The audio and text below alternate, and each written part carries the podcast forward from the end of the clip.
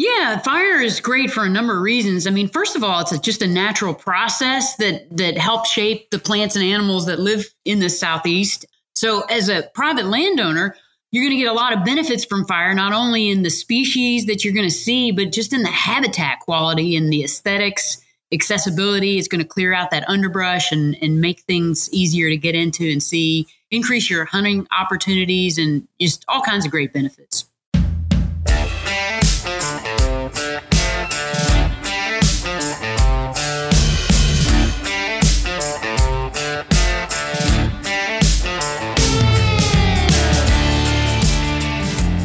Hey guys, welcome to the National Deer Association's Deer Season 365 podcast. I'm your host, Brian Grossman, and on this week's episode, we'll be talking with Georgia DNR biologist Shan Cammack about the basics of prescribed fire. Everything from how to prepare for the fire, what equipment you'll need, the timing of the fire to meet your objectives, important weather factors, and, and a whole lot more. Shan has a lot of experience working with prescribed fire and provides just a ton of great information that you're not going to want to miss. Before we get started, though, this week's episode is brought to you by NDA partner Mission Crossbows, featuring Mission's benchmark fire control technology with a two stage match grade trigger, their easy load bolt retention arm, and their one of a kind decocking button that allows shooters to safely decock their crossbows without disengaging the safety or firing a bolt. And all that made right here in the USA. For more information about Mission Crossbows, check them out at missioncrossbows.com. Hey, before we jump on the phone with Shan, there's a lot going on right now with the National Deer Association, and I want to make sure you're aware of a few things that might be of interest to you. Uh, first off, we still have a handful of the special NDA onX memberships left uh, but those are going pretty quick. If you didn't hear about that in the last episode, uh, what we've done is is we've combined an NDA annual membership, an NDA cap, and an onX Elite membership, which is their their highest membership level. Uh, covers all 50 states in the U.S., all the private and public land ownerships, uh, for a total of $99. That's a $160 value for just $99 uh, and you get everything. You know, I mentioned previously, uh, we only had 150 of these when we started, and I know we've sold a bunch. So if that's something that interests you, uh, you better go ahead and jump on that offer now at deerassociation.com slash onX. We've also recently kicked off our latest fundraiser, the NDA Winter Sweepstakes.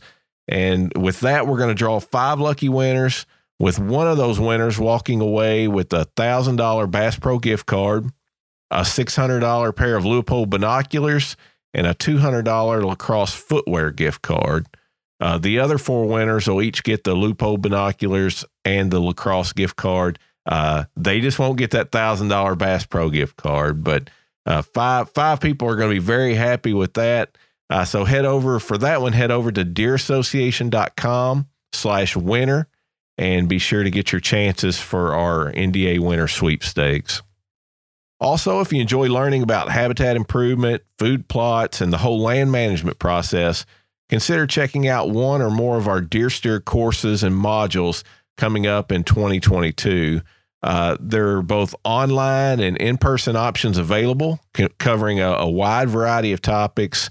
For our in person courses, uh, this year we're going to be offering a Deer Steward 2 course and that's August 12th through the 15th in Barneveld, Wisconsin. And that will include a tour of Vortex, Vortex Optics headquarters. Uh, so, pretty cool opportunity there. We'll also be offering an urban bow hunting module. This one's brand new, uh, very cool topic. And that one's going to take place July 30th through the 31st in Fairfax, Virginia.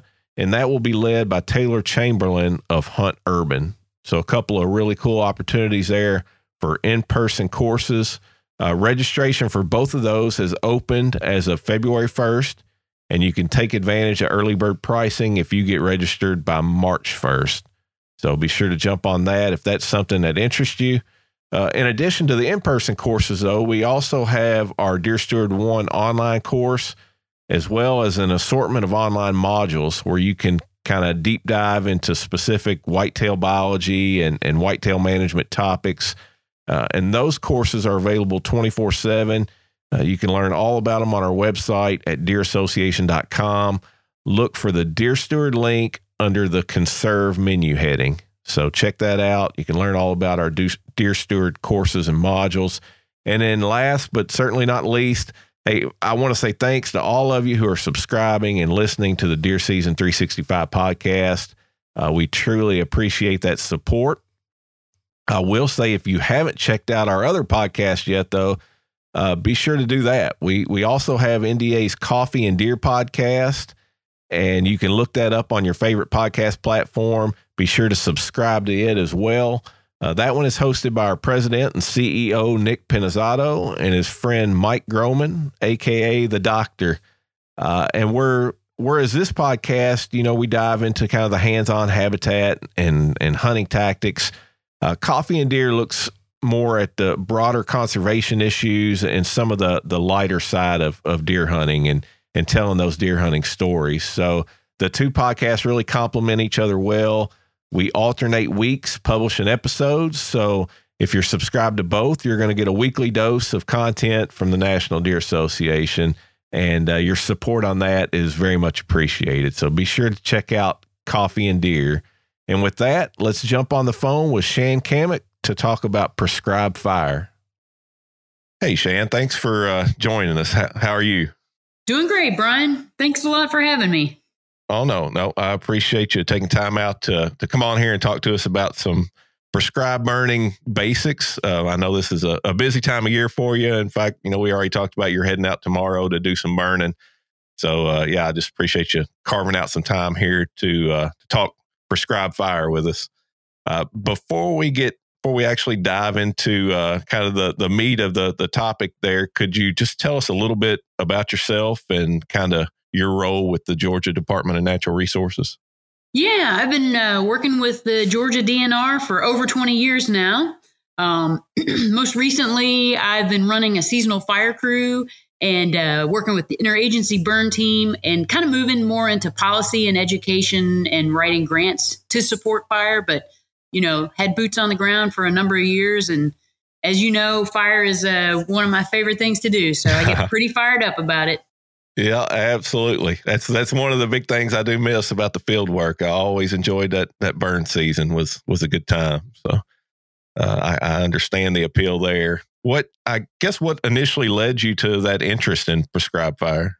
You know, when I got out of college, I started interning with the Nature Conservancy up in Kentucky, and we were setting up a, a pre-fire monitoring for some of their barrens and I was so excited. But they kicked me out to grad school before we actually ever lit any fire. Uh, so when I came down to Georgia, I volunteered for TNC down here, and that's pretty much what started my trajectory in Georgia and fire was which with the Nature Conservancy.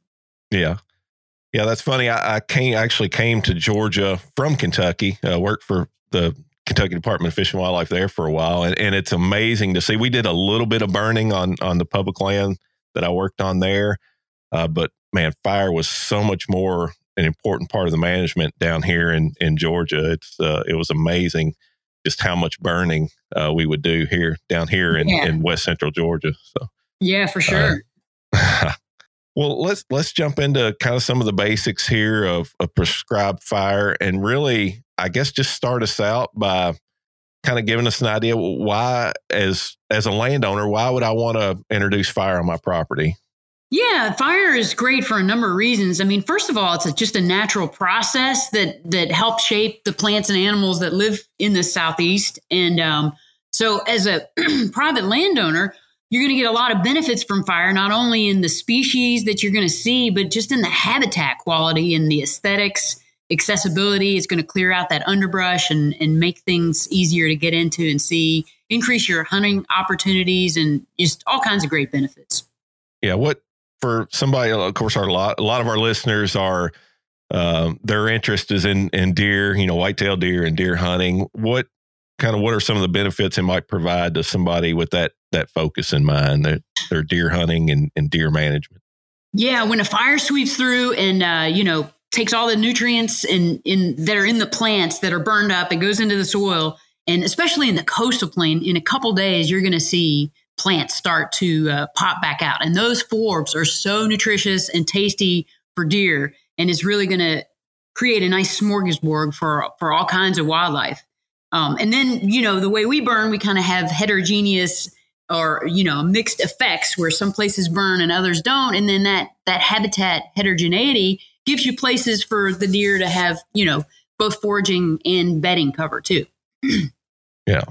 Are, are there any circumstances i guess where you would just absolutely wouldn't recommend you know a landowner burning on their property? I mean any uh, whether it be i guess location specific or even management goals is there any any time that fire isn't a a good tool? Yeah, fire's, you know, better suited for the more xeric habitats, but in Georgia, there's a xeric pyric habitats across the state, you know, even up in the mountains. Uh, I think a lot of people are used to seeing fire in South Georgia, especially for quail hunting and things like that. But yeah, fire's adapted pretty much statewide. Now, you know, a really mesic system, you know, a lot of hardwoods, cove forests, fire's not going to get into that a whole lot. Um, some of the caveats for getting into fire if you have if if you buy a property or if you have a property that hasn't seen fire in a really really long time you got to be careful when you first reintroduce it back. So there's some you know techniques and tips for uh for that. And and definitely be cautious and be uh pick the right weather. Dormant season burns which is in the winter when things are a bit cooler. That would be uh, some of my advice there yeah, yeah, and we'll we'll definitely dive into some more of those um, circumstances as well. And there, there, and obviously, as you're already starting to mention there, there there's a lot more to burning than just uh, you know heading out into the woods and, and lighting a fire. Uh, there, there's a lot of variables in getting the kind of the desired results that you may want. And so, can you kind of just briefly talk about some of the major factors that influence fire behavior and uh, we'll, dive into each one kind of a little deeper. But just if you kind of touch on, you know, some of the things that are going to impact um, the results you get from a fire on a property. Yeah, so fire is is based on the fuels that you have. So that would be the kind of species that are growing there, the last time it burned. So how much fuel is available to burn, and then you know weather factors like moisture. Is it has it been a wet season? Is the are the plants holding a lot of moisture? Um, and then weather on the day of the burn, obviously, we we track things like relative humidity, and that's going to change throughout the day. Wind speed and direction for smoke management. You really want to know where your smoke is going to go when you light a fire. Um, and temperature, you know, things are going to burn hotter when it's when it's warmer. So uh, we look at the weather and we try to track weather throughout the day to make sure that we're hitting that sweet spot for the goals. And it all starts with your objective. You know, what is your management objective for fire and why are you setting that fire for in the first place? All right. Well, let's talk about time of year. Um, you know, we, we mentioned or we you talked about before we started recording that you know you're heading out uh, tomorrow to do some burning, and this is it does seem to be you know that most popular time of year when people traditionally burn. I know when I worked with the DNR, you know it was that uh, January to March was was a big part of our burning season. Can you talk about? I, I guess first off, why why is that the kind of the main time frame when you see most people burning, and then touch on maybe you know are there reasons uh, that you you would burn outside of that typical winter time? Yeah, you know, Brian, I think uh, some of it's just logistics. Uh, wintertime is when we bring in our seasonal fire crews. So a lot of people, a lot of agencies have more help in the winter. Um, it's also a cultural thing. You know, most people uh, grew up with fire and they were used to it in the wintertime.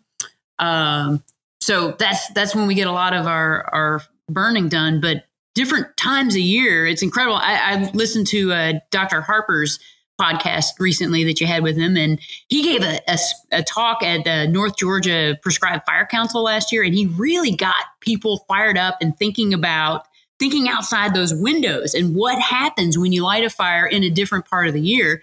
And I know our guys in in uh, DNR really started experimenting with that and loved the results. You know, so fall is a is a great time to do site prep burning if you want to capture the natural uh, regeneration of longleaf, it's been a, a big seed crop year, maybe, or if you're even just planting, if you burn in the fall ahead of planting uh, your pine trees, you're going to have a lot better success in terms of that competition is knocked back, but also accessibility for those planters. They'll be able to get in there and get the trees in the ground more easily. And then my favorite time of the year to burn is in the growing season or the lightning season. And that would be later on, like, you know, April, May, June. And plants are going to respond really, really differently, you know, in the growing season. And it kind of depends on the phenology of the plants and what what time of year that you're hitting them. Um, but you know, gr- growing season burns are really going to knock down those those hardwoods in that competition. Things like sweet gum, if you if you hammer them right when they're like really sending their uh, resources up, you can really set them back a good bit. Um, and things like uh, palmetto, I I've been trying to reduce the palmetto at, at, say Crooked River State Park, and it is just like it's just a sea of palmetto down there. And what really, really helps is you know knocking it back maybe with some mechanical, but then hitting it with a really, really good hot growing season burn, and then that kind of brings that species back into more natural balance. Is it is it tough to burn that time of year? You know, you would think you know everything's everything's green.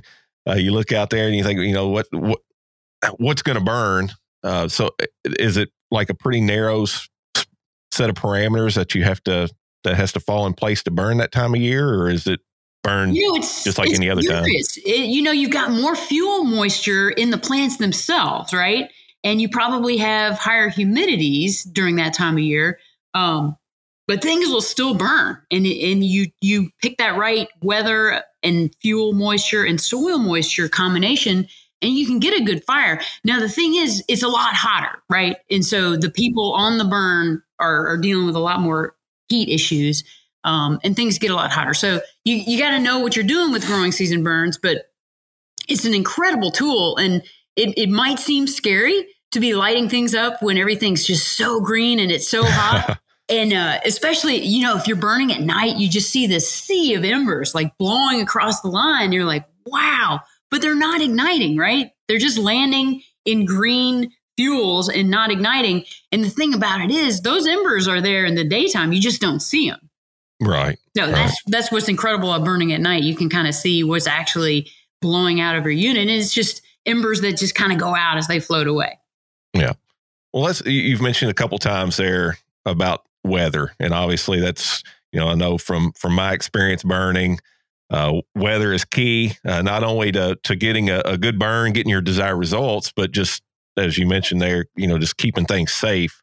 Can you talk a little bit about, you know, what are some of the different weather factors that you take into account when you're going to uh, do a prescribed burn, and kind of what conditions are you looking for that are going to be favorable for a burn with, within those different types weather types?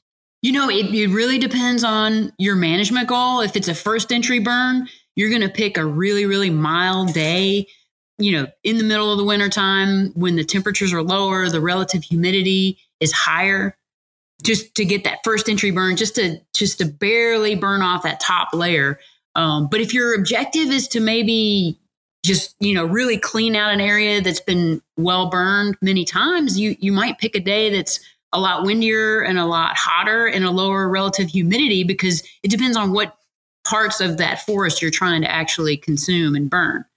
And and that's the thing. You you learn what fuels are going to carry the fire. Typically, you know, it's the sticks and the grasses and the shrubs that are carrying the fire, but uh, certain kind of fires like the, the wildfires in the Okefenokee, the fuel actually became the trees. You know, the trees were what were carrying the fire because it was such a big wildfire. Yeah, and I guess we should should touched on that at the beginning. I, I think you know most of our listeners probably have an understanding of of prescribed burning and, and what it's all about, but uh, for those, uh, you know, a lot of times maybe for somebody that's not in the know, when you first talk about you're gonna you're gonna burn a block of woods or uh, you know some land, that's what they picture that wildfire, you know, trees being consumed and everything. Right. But uh, you know, obviously that that that's not the case. That's not what we're out here trying to accomplish when we're when we're burning these areas. So yeah, yeah, yeah. Actually, what we're doing is preventing that, right? Because we're right. reducing the fuels in the forest, and then if a wildfire is to break were to break out, which they they do in Georgia, I mean that's it's a natural thing that happens. Um, but if the fuels have been burning regularly, your your wildfire is really not going to be as catastrophic. And that's that's part of the problem with out west. You know, there's been such a culture of wildfire suppression and you know beetle die-offs and all kinds of, of things like that. That now, when a, a wildfire breaks out, it's really really hard to control and it's really really intense. So um, kudos to to the South for continuing to burn and keeping those fuels at a manageable and, and safe level. Yeah. Now you mentioned humidity. I know that was always, you know, key. One thing we were really watching when we were lighting a burn. Um, can you dive into that a little deeper? Kind of what what humidity range are, are you looking for? Uh, at what point does it start to get into a dangerous level? Or at what point are you probably not going to be able to burn at all, you know, on the upper end? What can you kind of give us some guidelines there? Yeah, you know, there's some, they're not, there's some typical uh, parameters, but there's not really hard and fast rules. Um, I'd say a lot of people are probably burning on a relative humidity between 30 and 50%, maybe. Um, on sand hills or areas that are really dry, it's okay if that humidity gets down into the 20s. And and the thing is, you can change your ignition up to overcome a, a, a humidity issue, right? You can you can light the fire in a way that's going to be hotter if you have a higher humidity and you can do things to cool the fire down with the way you light it if you if you have that lower humidity um, i remember i was burning at little Ocmulgee state park and we had this uh, grizzly crew from montana they're wildland firefighters from out west um, and the humidity was like 70% that morning and it was a field of, of palmetto you know and longleaf pine and they're just looking at me like we're really going to burn today. This stuff's not going to burn. And we lit our test fire. And immediately, you know, we had 10 foot flames and they're like, oh my gosh, because out west, they're just not used to seeing fire in a humidity that's that high. But in the South, it yeah. will burn. It will definitely burn. Yeah. Uh, what, I guess what happens at uh, the lower humidity? I mean, wh- what is it about lower humidity that, that starts to, or can start to cause some concerns? Well, a lower humidity is going to make more fuel available. So, uh, you know, your fire will move faster and consume more things. Uh, that could be a good thing or a bad thing, depending on what your objective is for the day. Um, one thing that, that I've dealt with in uh, areas that have not seen fire in a long time is, is mature trees, mature longleaf pine trees have duff accumulated around the base of the tree. And that's a natural thing. But duff will burn. So if if you pick a day that you don't have good soil moisture and the humidity is low, you get fire that kind of eats around that tree and it essentially collars the cambium and kills the tree. And it's very surprising, right? Because longleaf is a fire tree, it's a fire forest, and you would imagine like, oh, it needs fire. But there are definitely some some times that you have to be careful when you're burning old longleaf when they have duff. Yeah. What about wind? You know, you mentioned wind. Um, obviously, you know, you don't want uh, a crazy wind out there that's that's really going to take off, but at the same time, you know, from from my experience at least, we you know we didn't necessarily want a, a calm day either.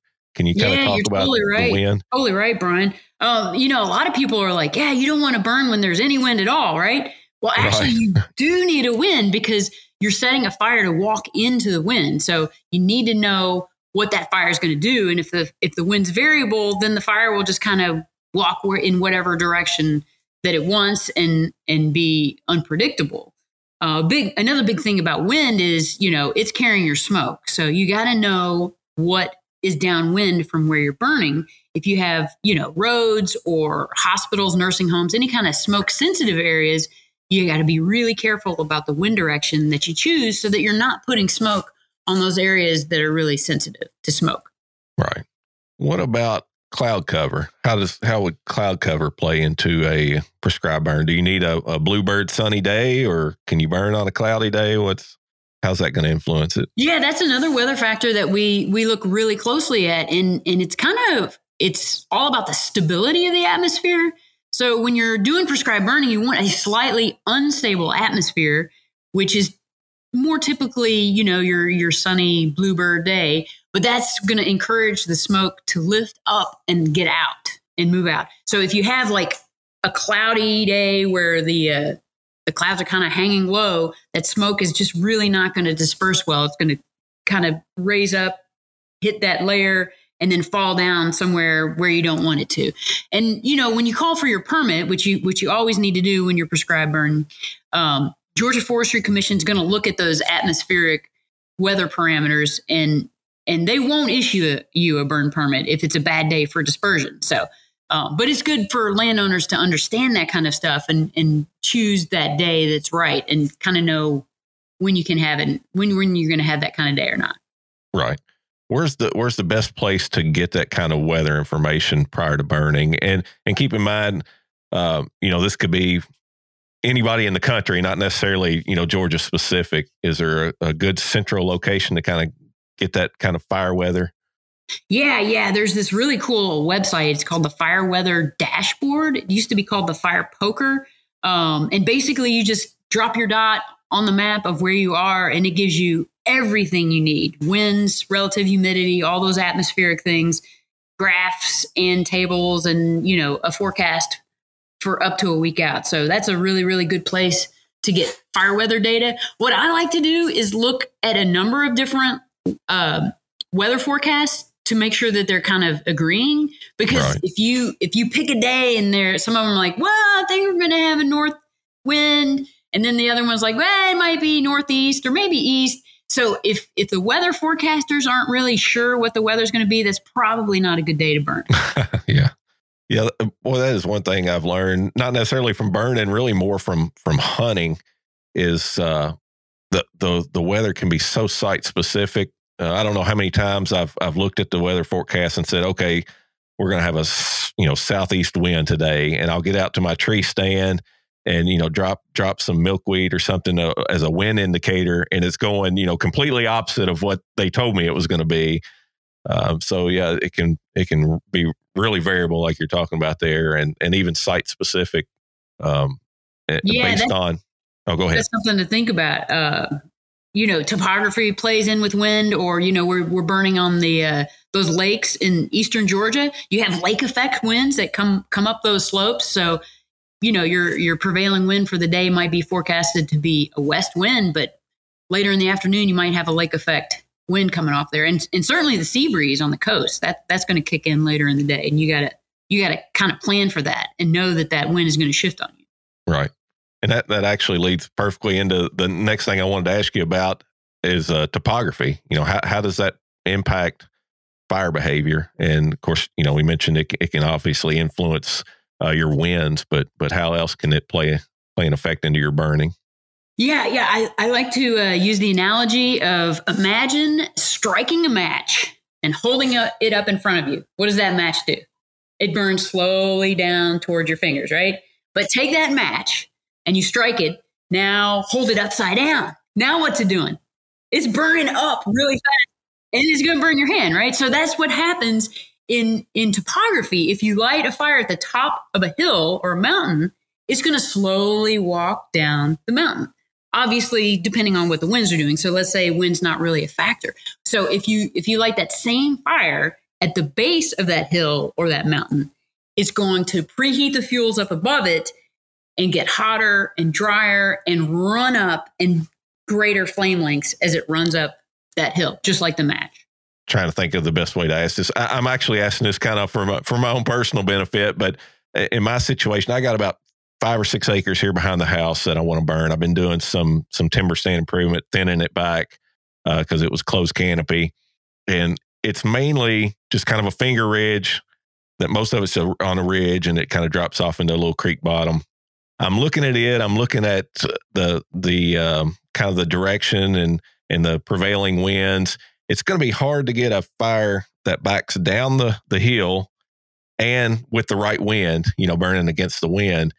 Am am I better off burning uphill against the wind or downhill with the wind if if I had to make that choice or or maybe you know choose a crosswind? I don't. How would you approach that? I guess if you're going to have a hard time getting the wind and and the uh, topography to kind of line up for a perfect backfire down the hill. Yeah, it it kind of depends on how much topography you're dealing with and you know how much wind because there is an, inter, an interaction. Say when we're burning at Tallulah Gorge, that's some severe topography. So you right, know that, yeah. that slope is going to probably trump wind in that case. But at Ohoopee Dunes, you have a hill, but you know, it's not a really a big hill. So in that case, wind is probably going to be this the stronger factor. Um, and you know, it just depends on uh, how much fuel you have on those slopes and how hot you want to see your first couple fires in terms of of where you'd set it. But we we typically like to light along the ridges and let that fire back down. Gotcha. Okay. Well, let's talk about some tools for burning uh, for somebody that that's just going to get into burning. Uh, what kind of, of tools and resources are they going to need to to be able to conduct a prescribed fire? Yeah, that's you can get in with uh, very very little tools, you know, because you, if you think about the fire triangle, three sides, right? You got fuel, oxygen, and uh, and heat. So to control the fire, you just need to take one of those sides away. So fuel, that's a fire break. You remove the fuel. So you can do that with a tractor and a harrow, or you can do that even with a leaf blower. You can do that with a simple rake. Um, to take away heat, you you might want some water. You can get a backpack sprayer. You can have an, a sprayer on your ATV with water. And then the uh, ignition source is, is a simple drip torch. And those things have been around forever and they work really, really well. And, and one drip torch will get a lot of work done, you know? Yeah. Yeah. Really very little, you know, financial investment required, um, especially, you know, when you're comparing it to planting food plots or some of the other stuff that people love to do. Uh, and of course, what I love about fires, you can impact, you know, such a, a large acreage in a really a, a minimal amount of time with a minimal amount of investment. So yeah. Yeah, absolutely. It is. It's definitely the, the most uh, efficient and cost effective land management tool that we have here in Georgia for sure. And Brian, are you aware there are a number of agencies across the state now, Georgia Forestry and some of the uh, RC&Ds that are renting prescribed burn trailers for a nominal fee like $100 $150 a day you'll get this giant trailer full of all the tools drip torches backpack sprayers backpack blowers maybe even a, a blower that you can hook up to your atv and so I think there's six or seven of those now across the state. So you can rent them for the day and have all the tools that you need.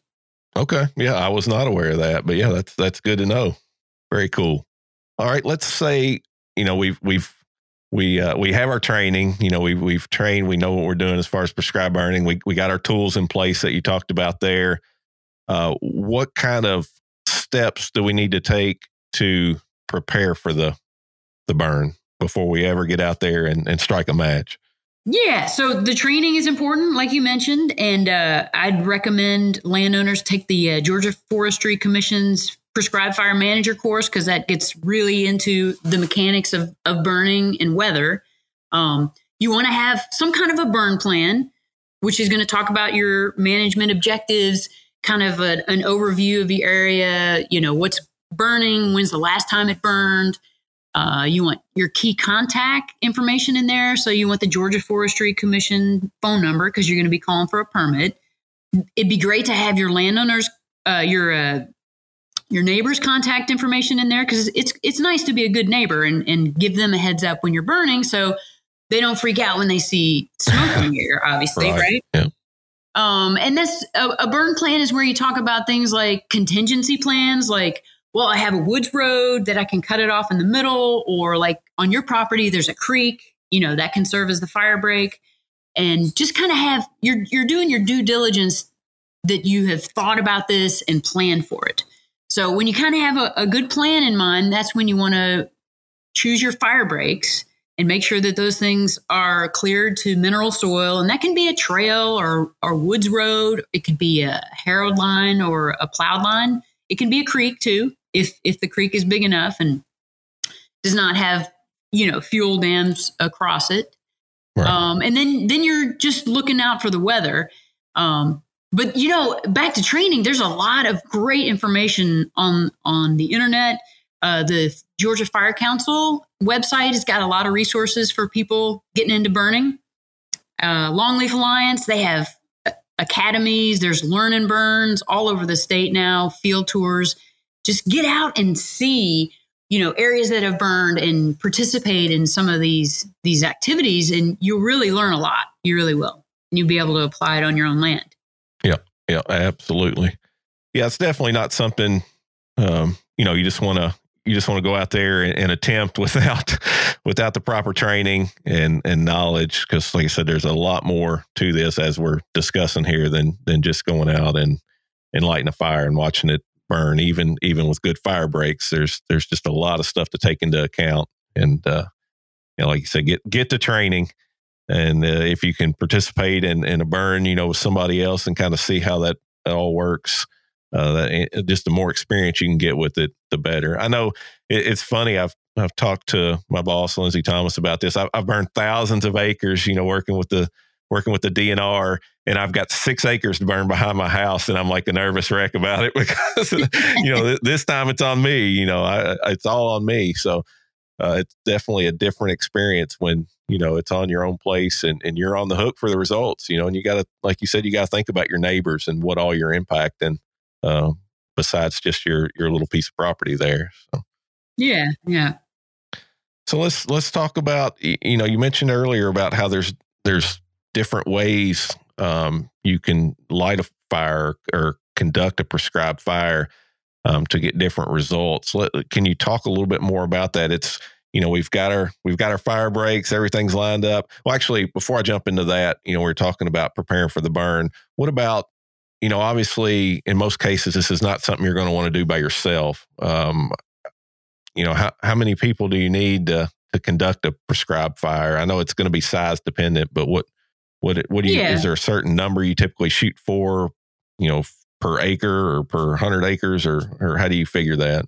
Yeah, you know, it really, really depends on on the complexity of the burn and the size of the burn and when the last time you did burn. But certainly, you want several people in case somebody, you know, trips in a hole and is down for the day or something like that. You definitely want people to help because you've got people lighting the fire and then you've got people holding or watching your lines to make sure the fire is staying where it needs to be. So, you know, in, in some of our WMAs, we'll have three or four people burning a couple hundred acres with ATVs, right? So ATVs are going to get you around a lot faster. You can light right. with the, the ATV. And then we'll have up to 30 or 40 people on a burn, you know, with a helicopter in a place like Tallulah Gorge or some of the larger WMAs. So it just really depends on on the complexity of the burn. Right, right. You just want, like you said, you want you want enough people to where somebody can always be kind of monitoring those fire breaks and, and making sure that that fire is not creeping somewhere it's not supposed to go. Yeah, yeah. You know, we just uh, recently trained up our new seasonal fire crews, and and that's the uh, that's the big thing you got to teach new people in fires. Like they're so mesmerized by the fire, and they're just staring into it. It's like, no, no, actually, I need to I need you to turn around and look behind you. I know there's no fire back yeah. there, but but that's where we don't want fire. So you need your eyes in the green to keep an eye on things, make sure it's not spotting out of the unit. Yep, yep, absolutely. Because it, it will. It'll it'll sneak up an old dead snag or something, and the next thing you know, there's embers going across the line, and yeah. you're putting out spot fires. So you know, definitely something you got to pay attention to.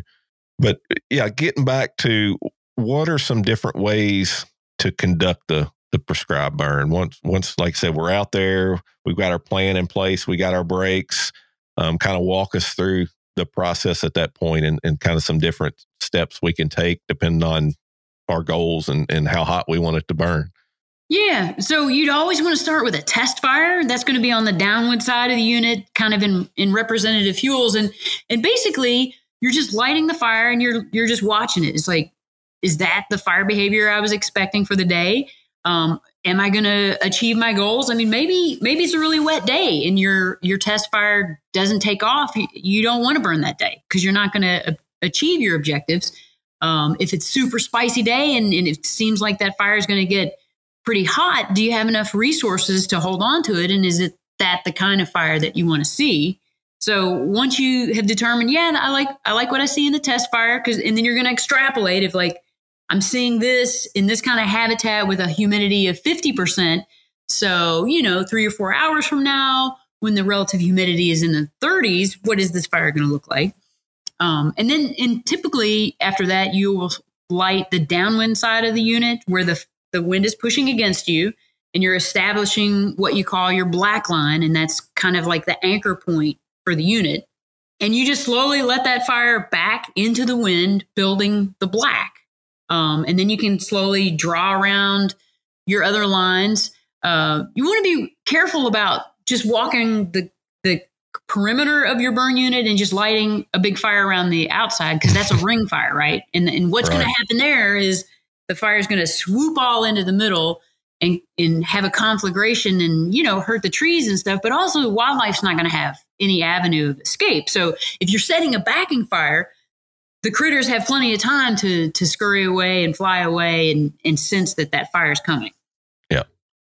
What else can you do I know, you know, there'd be times we, of course, we'd always start like you talked about lighting a backing fire, but then sometimes, you know, we might get out there in front of it and and light a head fire and just, I guess, to really just kind of to move things along, um, or sometimes yeah. maybe go along and just drop some some spots here and there uh, to kind of pick things up. Can you, you, talk about some different strategies there and why you would yeah, do that? That's- that's my favorite part of fire. It's kind of like painting fire on the landscape. It's it's really really fun and incredible. And science, you, you know, so you have your your black on your downwind side, and like you said, now you can do your interior ignition. So if you have a torch and you walk directly into the wind, pulling a string of fire, you are setting a flanking fire. And behind you, that fire is slowly going to move in both directions and sweep across the land.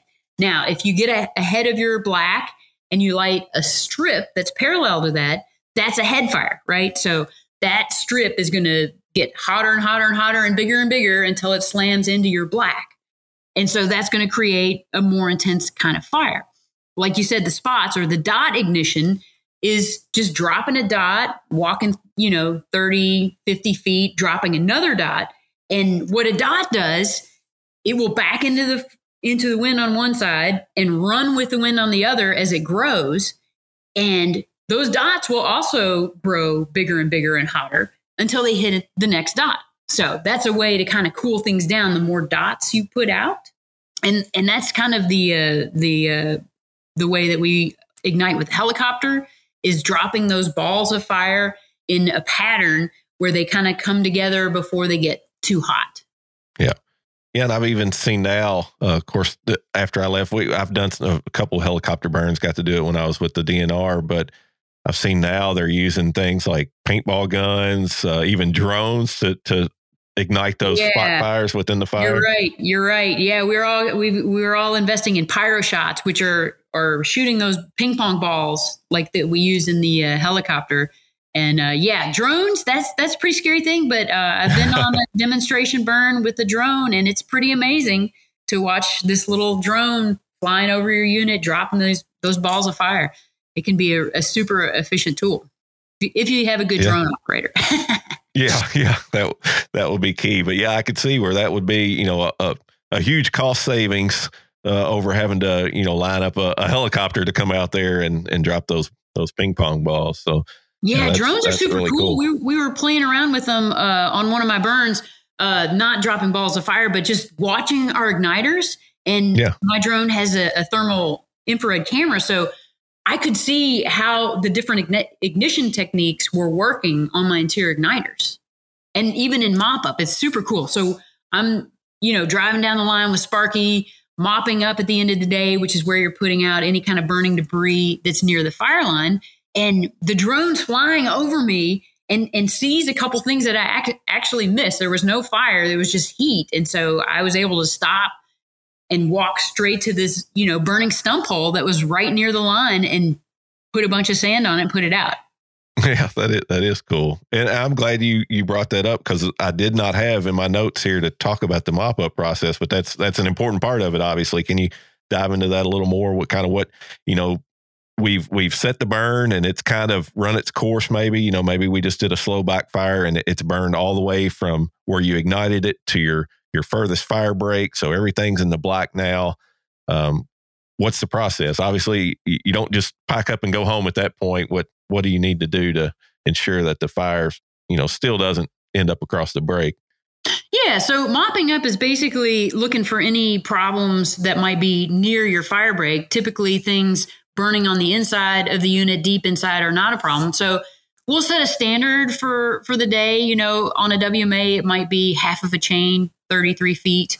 Uh, at a state park, it might be 100% because we don't want to have any kind of lingering smoke. But basically, that's that's going around the fire break and looking for any kind of burning snag near the line, possibly that could fall over or send embers over, or anything that that's still burning, sticks or logs.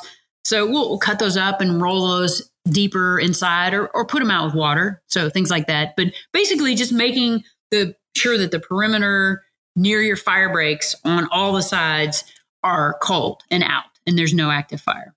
And then it's definitely important. You got to come back the next day to make sure things are still quiet and and calm. Because uh, if you have weather that gets drier and and hotter, then some of your some of those things can reignite. So you want to walk that perimeter again and check and make sure that everything's out. Right. Yeah, because well, you would be absolute, or some of the listeners would be absolutely amazed at how long some of those snags and stuff can can continue to to smolder and burn. Oh yeah. Anything else? Anything that I've missed as far as that someone would need to know about prescribed fire that maybe you know just learning, just just getting into it and considering it for their property. Yeah, you know, I can send you uh, uh, some really good links to get people started in fire and encourage them to check out these websites, things like the Southern Fire Exchange. It's a great resource for webinars and podcasts and fact sheets uh, about a bunch of different topics related to fire, and and that that website actually links managers with researchers. So you're learning about the latest, greatest research that's going on on fire and how we can apply it to our work.